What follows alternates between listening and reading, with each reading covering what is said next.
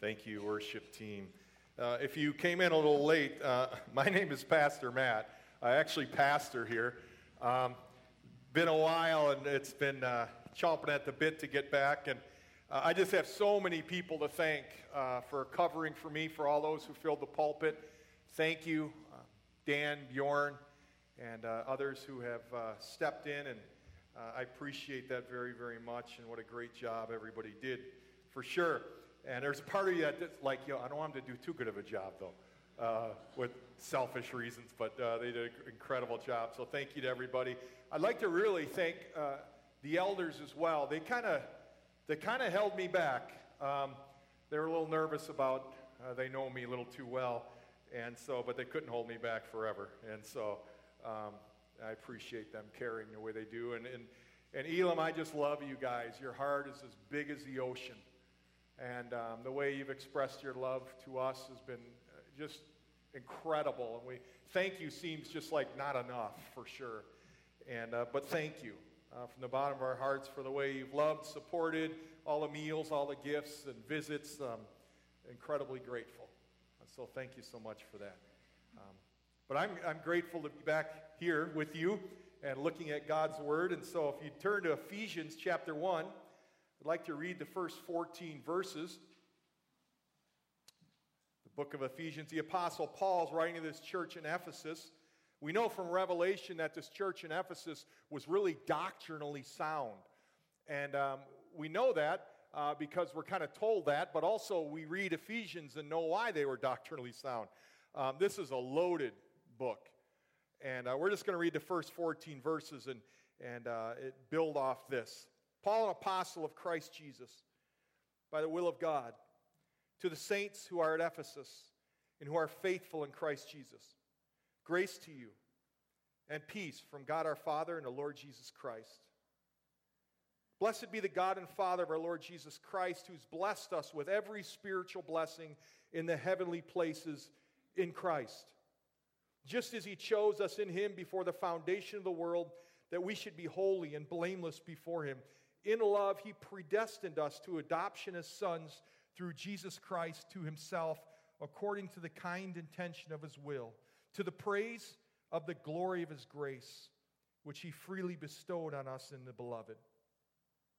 In him, we have redemption through his blood, the forgiveness of our trespasses, according to the riches of his grace, which he lavished upon us in all wisdom and insight, he made known to us the mystery of his will according to his kind intention, which he purposed in him, with a view to an administration suitable to the fullness of the times. That is the summing up of all things in Christ, things in the heavens and things upon the earth. In him also we've obtained an inheritance, having been predestined according to his purpose, who works all things after the counsel of his will to the end that we who were the first to hope in Christ should be to the praise of his glory. In him, you also, after listening to the message of truth, the gospel of your salvation, having also believed, you were sealed in him with the Holy Spirit of promise, who is given as a pledge of our inheritance with a view to the redemption of God's own possession to the praise of his glory. Let's pray. Lord, we read words that were too and are too beautiful, too rich, too profound to truly understand the depth of the riches and majesty of your love. So we come humbly, asking you, Holy Spirit, to help us understand, and even just a small way, a greater way, what your word says to us.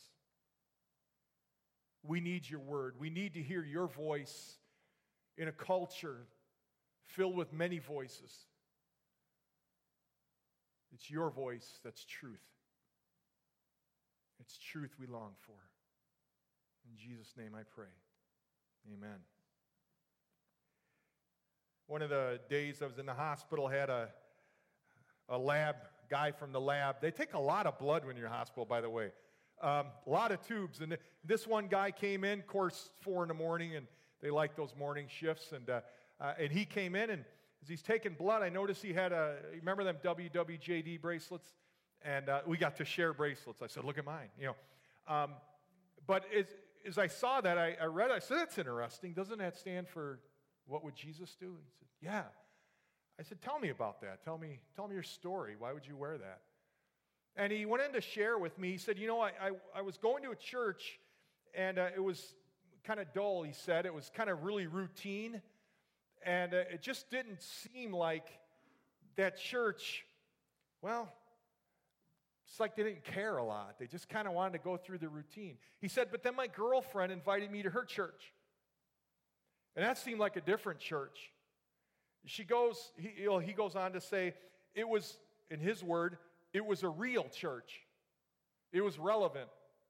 They spoke about things that mattered that, that I was going through. And they were so different than the other church. I just felt I was among other people kind of like me. I thought, what a great story. I mean, he was proclaiming about a church that was real, that was authentic, that had an impact on his life. And whenever I consider the task of equipping God's people, there's a crucial part in my mind, and that's helping release the church to become a community, an authentic community, to actually live out what we believe, and to live out who we already are. And so it's my desire in these weeks ahead to break down this corporate dimension of who we are. Now imagine running into somebody at the store or at the park or camping who says to you and who asks you this question Tell me about you Christians. How do you answer that? Tell me about you Christians. I mean, that's a pretty vague question. I wonder where we'd zoom our lens. Paul, in Ephesians and other places, talks a lot about, and he's talking to churches, so understandably, this corporate dimension of what it means to be a church. What does it mean to be a redeemed community? A community purchased by the blood of Jesus Christ.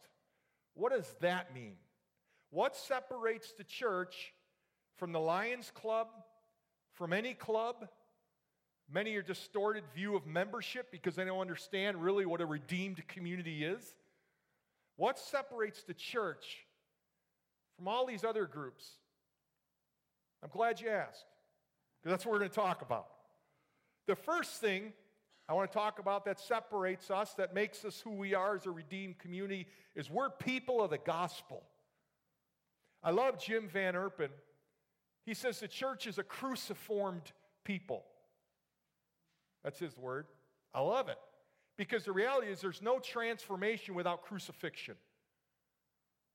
We can't talk about being a people of God unless we go back to the good news of the gospel that Jesus Christ came, lived a perfect life, died, and rose from the dead by faith alone in Christ alone.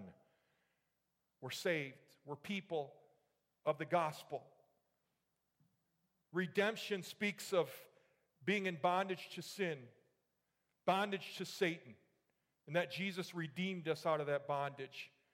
We're people of the gospel. I, you probably picked up, and I emphasized a little bit as I read through Ephesians there, in Him. Repeated over and over. Matter of fact, in all the epistles you read it, in Him, in Christ. That's who we are. To be a Christian is to place one's identity in the cross. We need, to, we need to locate ourselves in Christ. We have a new identity, not as a victim, not as an addict, but our identity is in Christ. It's in Jesus. We've been born again, as we sang about. Galatians 2:20, Paul says, I've been crucified with Christ. It's no longer I who live, but Christ who lives in me. And this life I now live, I live by faith in the Son of God who loved me and gave himself for me. I love the tie in he makes that I'm dead, I'm alive in Christ, and the only reason I can talk about being alive in Christ is because He redeemed me. He purchased me. He died for me. A cruciformed people. The church is a cruciform people who gather together in mutual submission to celebrate, to proclaim the life, the death, and the resurrection. The Christian story, if I may, tells us how to put off the old self to put on the new self. That we have to lose ourselves in order to find ourselves. That we have to die in order to live. And until we locate ourselves in Christ, in his death and resurrection, we can't know the life of Christ because there's no transformation without crucifixion. Paul really speaks of this more in Philippians. Philippians 3, listen to what he writes in verse 10 through 11. That I may know him and the power of his resurrection, and the fellowship of his sufferings, being conformed to his death, in order that I may attain to the resurrection from the dead. Paul wants to know his resurrection, but also to share in the fellowship of his sufferings. Who wants to do that? but when we locate ourselves in Christ, in him alone, we know this dying to self.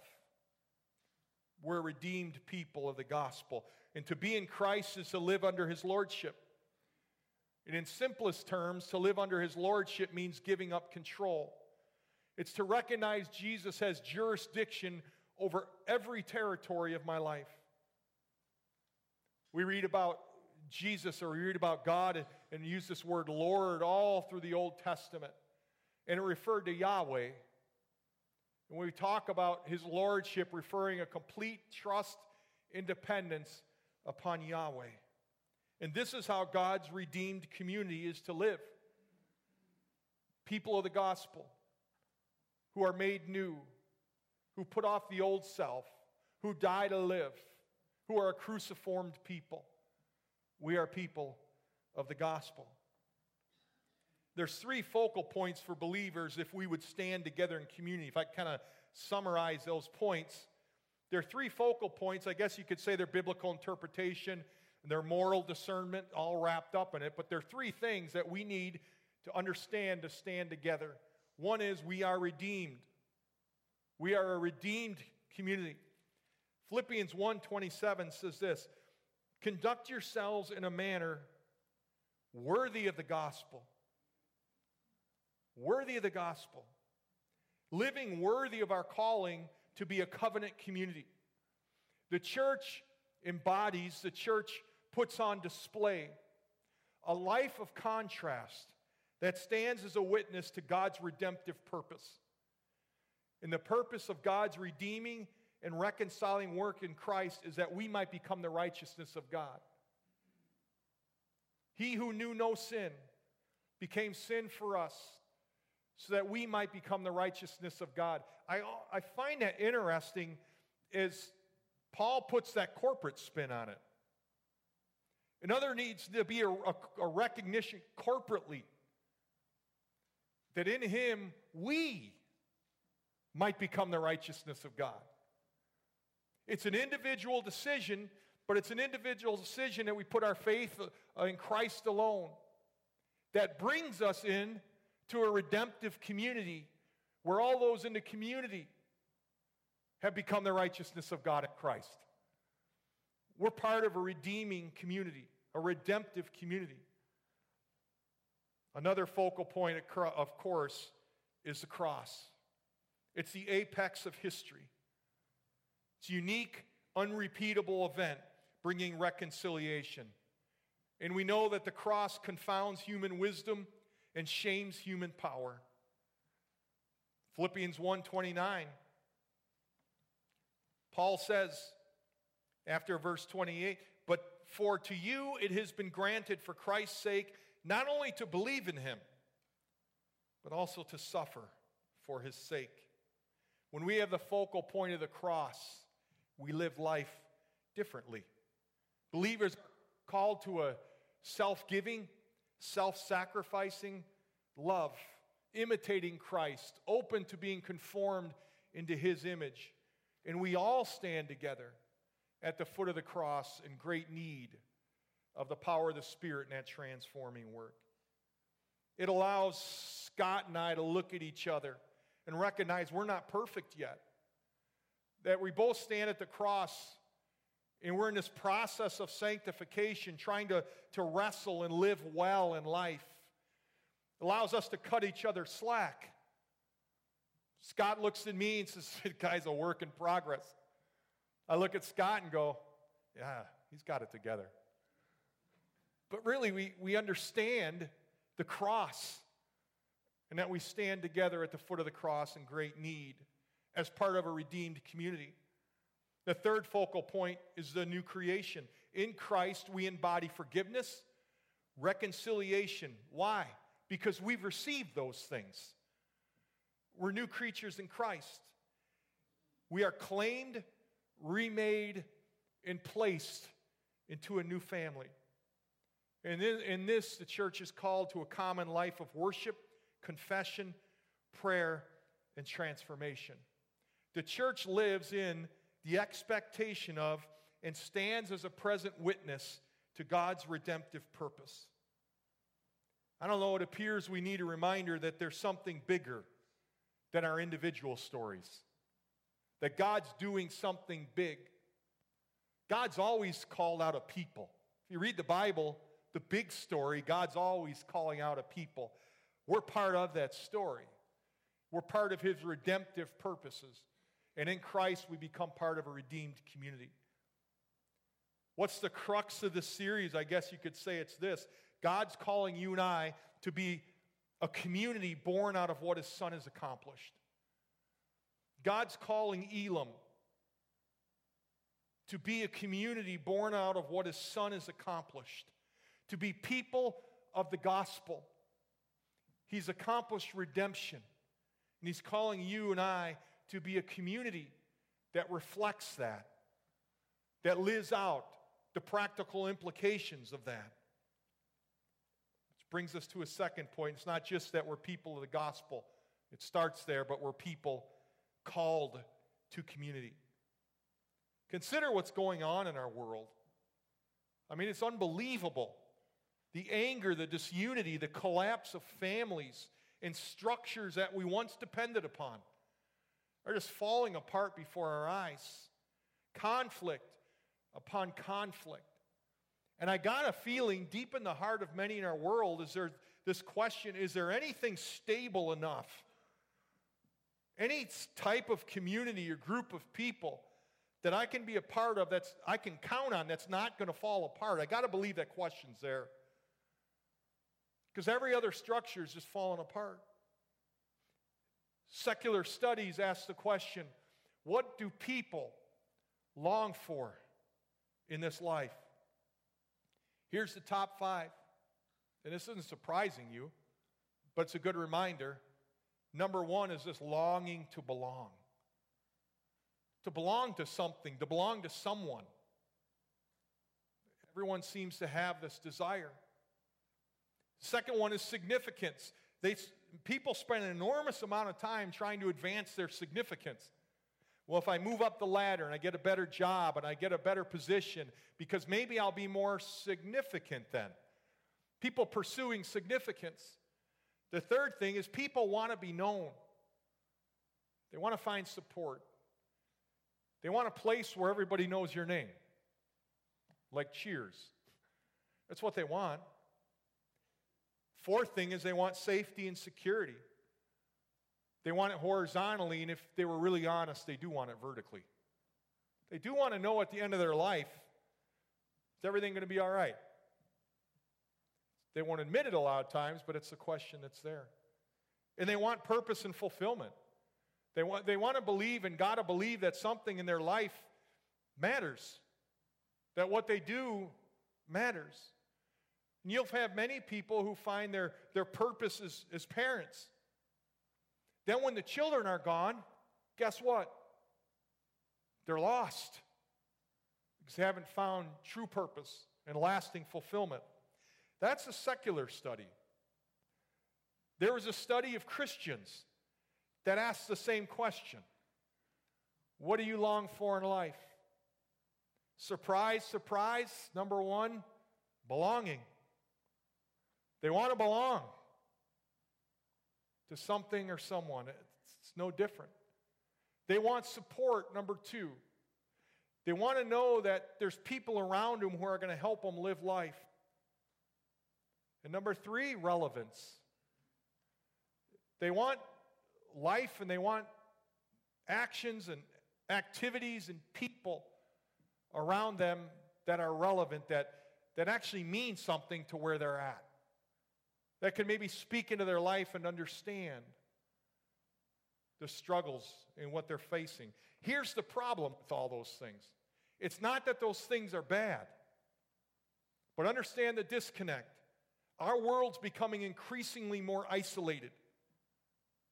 And if those are the greatest needs, and only those things are met in community, and people are isolating themselves, are we shocked that there's such great despair and great depression?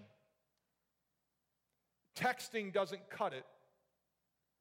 That'll never replace face to face. You don't hug on Instagram, no matter how emojis you send. It's just disconnection. People long to be connected, and yet they live such isolated lives, and Christians have followed suit. But understand, as a redeemed child of God, you've been called to community. No matter whether you like it or not. God didn't take a poll. I've saved you, I've placed you in a community, a community of other redeemed persons. We don't realize, I think, forget that part of what we long for, God has met in bringing us into community. God's redeemed community is a gift. I hope you appreciate that. There's great despair when we're disconnected as a Christian from God's redeemed community. And it's not like there's not images. We have some powerful images in Scripture. The first being no less than the Trinity. The triune God is an image for you and I of how we need one another. And actually, I could phrase it another way it's the perfect model of how to live community. What is the Trinity? Well, there's three truths that make up the Trinity. It's a good time. If you mess either one of these up, you got problems. There's, they're this the Father, Son, and Holy Spirit are three distinct persons. You can't miss that. The Father, Son, and Holy Spirit are three distinct persons. The second thing is each person is fully God. And number three, there's one true God. You mess either one of those three up, you got a distorted picture of the Trinity. Father, Son, Holy Spirit, three distinct persons. Each person's fully God, there's only one God. Now, the reason I bring that up is because in the Godhead, which is a phrase Paul uses in Colossians, there's relational harmony, there's intimate community, unity, oneness. And within the Trinity, there's distinct roles we read about perfect communication, submission. We see them submit one to another with their individual roles. Theologians call ontological equality with economic subordination. There's a phrase for you. It's meaning within the Godhead, there's complete unity but economic subordination, in, in other words, they submit to one another's individual, I guess you could use the phrase ministries. We read in John 6 38, Luke 4 1 and 14. John 16 12 through 15 is just three examples of carrying, a member of the Godhead carrying out their role. I love Ephesians. If we're to refeed or continue to read Ephesians 2, we come to the point verse 14 through 18. Get a load of these truths, just soak in them for a minute. For he himself, Christ, is our peace, who made both groups, Gentile and Jew, into one. He broke down the barrier of the dividing wall by abolishing in his flesh the enmity, which is the law of commandments contained in ordinances, that in himself he might make the two one man thus establishing peace, and might reconcile them both in one body to God through the cross, by it having put to death the enmity. And he came and preached peace to you who are far away and peace to those who are near. Now, notice the action of the Trinity in verse 18. For through him we, we both have our access in one spirit to the Father. What a great verse! It's loaded. It tells us about the example in the model, in the community there is in the Trinity. This is rich stuff. And we are called to submit one to another, Scripture tells us, out of a reverence for Christ, out of this deep awe of who Jesus is. And this action is modeled in Trinity. The, redempt, the, the model for you and I of how to live as a redemptive community is no less than the Trinity. And within the Trinity, we know there's unity, there's perfect community, perfectly defined roles, purpose, harmony. And the degree of unity in the church reflects how much we understand and imitate the example of the Godhead. That's rich stuff. It's beautiful stuff. Because within the Godhead is true intimacy. True intimacy is what makes Christian relationships unique, it's what makes them authentic. True intimacy is both mutual expression of love and a willingness to be vulnerable. We are to be engaged in ways that resemble Trinity. The Bible uses another image, one of Christian marriage. If you go to Ephesians 5 23 through 32, we won't read it now. Paul gives us incredible teaching on marriage, on what it is, and the sacrifice and commitment that it involves, both for the husband and the wife. And then he adds this this is a mystery, but I'm talking about Christ and his church. So, wait a minute, I thought you were talking about marriage. He was. He also makes the connection that this is an image for my church. It speaks of a model for the redeemed community, the one of submission, commitment, sacrifice, and deep love. Christian marriage becomes an image for us to look at of how to live as a redeemed community. 1 Timothy 3:15, Ephesians 2:19 bring up, bring up another image, that of a household. Now, when you think of the word household, you come home. You think of within your four walls. You think of interactions of those in the household. You think of a warm place, a safe place, a secure environment where there's love, acceptance, where reconciliation is the norm. God calls his people, redeemed people, to a deepening, closely knit, unified community illustrated by Trinity marriage and household. God's that concerned about how we live that he left those images for you and I. And as a redeemed community, we stand in a continuation a continuum of God's salvation story, revealed in the Old Testament and the New Testament. We forget God's story in the Old Testament.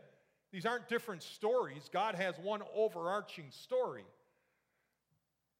It's a story of redemption. In the Old Testament, Israel was God's chosen people. He says in Deuteronomy, You are a holy people to the Lord. The Lord your God has chosen you out of all the people on the face of the earth to be his people, his treasured people. He goes on to say the reason God chose Israel is because he chose to. He, chose, he loved them, he chose them to be his treasured people. Israel did nothing to deserve it. As a matter of fact, as we read the Old Testament, it could make a pretty strong case Israel did everything to push God away. But they were his treasured people. God always is raising up a people. In the New Testament, we're introduced to the church. The Greek word for church describes a people who are called out, A, and called together, B. The ecclesia, the called out ones. And the understanding of community is fundamental and primary to any theology of the church. We are called out and we're called together into a story that stands in marked contrast to our world and contemporary culture. I love how 1 Peter 2 9 10 says, You are a chosen people, a royal priesthood, a holy nation, a people belonging to God, that you may declare the praises of him who called you out of darkness into his wonderful light. Once you were not a people, but now you are the people of God. Once you had not received mercy, but now you have received mercy. We are called out of a world and into a community. Elam is located in a community. We've been called into this community to have an impact. We are called as a redeemed community to go into the community of Cokato, Dassel, Howard Lake in the area, to be on display, if I may, as God's people. And this redeemed community needs to stand in contrast to the culture around us. We are to be different. Because the church is Christ's body, spiritual and physical manifestation of his lordship on earth, that we might declare his praises. Our identity as a redeemed community and our call to community really is not something we possess, it's something we live into. We live out this reality. As a body lives and as we grow, we prove our calling together. This is why the church is not optional. I can't stand when people said, Well, I, I'm, I, I'm a Christian, but I don't want anything to do with that church. That's not your choice. if you've been redeemed by Jesus Christ, He's placed you into the community. This isn't something you say, Well, I don't know whether I want to be a part of it or not. I don't know if I want to go to church, so to speak, or I don't want to know if I want to get plugged in, so to speak, into other people's lives. Believer, you've been placed in to God's family. You've been called out and called to and together to do your part in what God is doing in and through his redeemed community. It's not some club, not some group of nice people. There's, it's not a type of club that if we disagree, we'll go go to another club. No, that's the world, that's not the church. We've been placed in God's family. And our stories are all part of a bigger story. And when we put our stories together, we get a clearer picture of the big story. That's not my idea, that's Paul's in Philippians 3 8 through 10.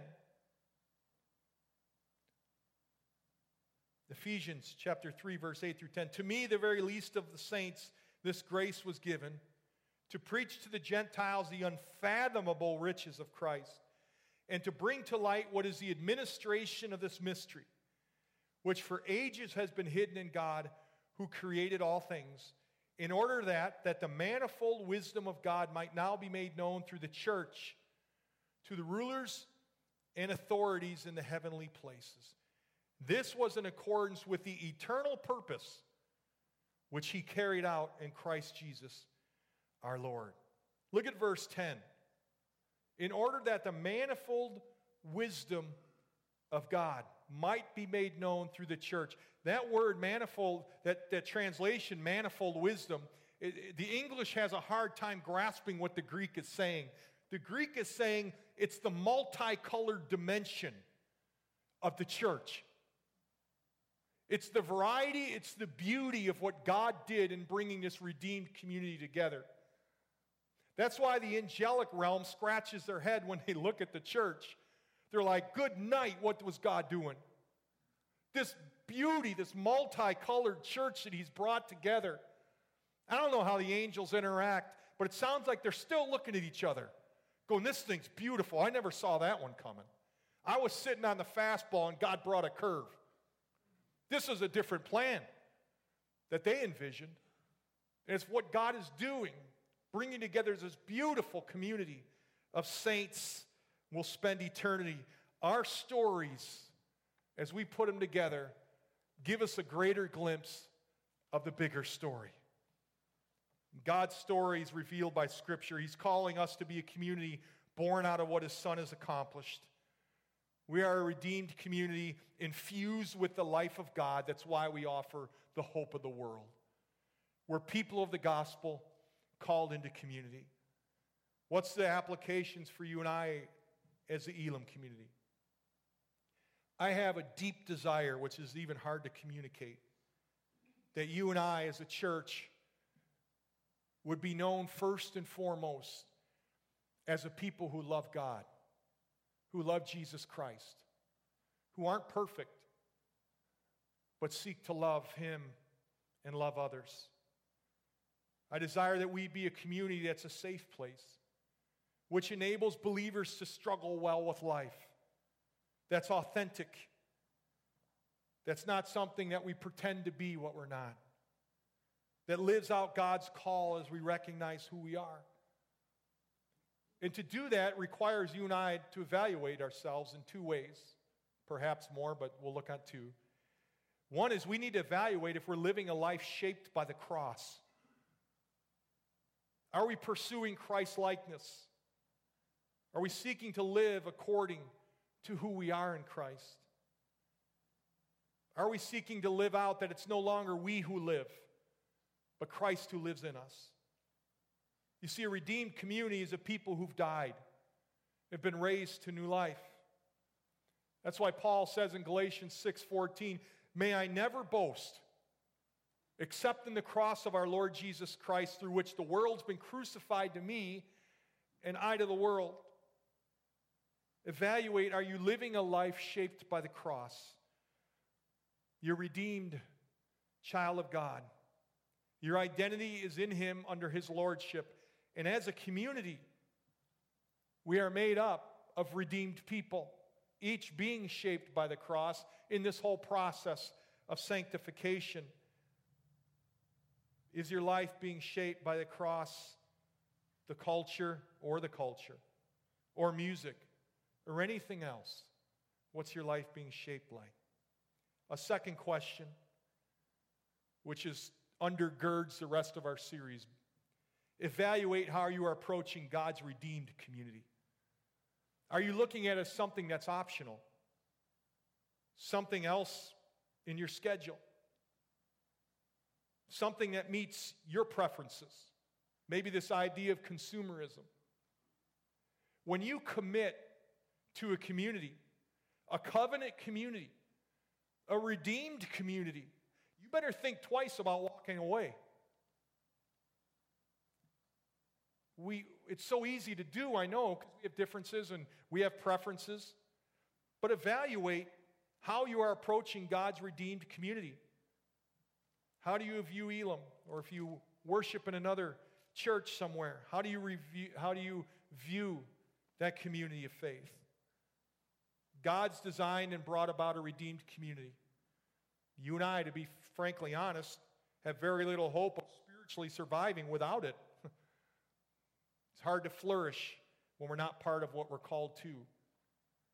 Will you commit to living a life as part of a redeemed community that God's placed you in? And that'll be our focus in the coming weeks. Will we be an authentic community, growing in and modeling Christ likeness? May our responses be amen.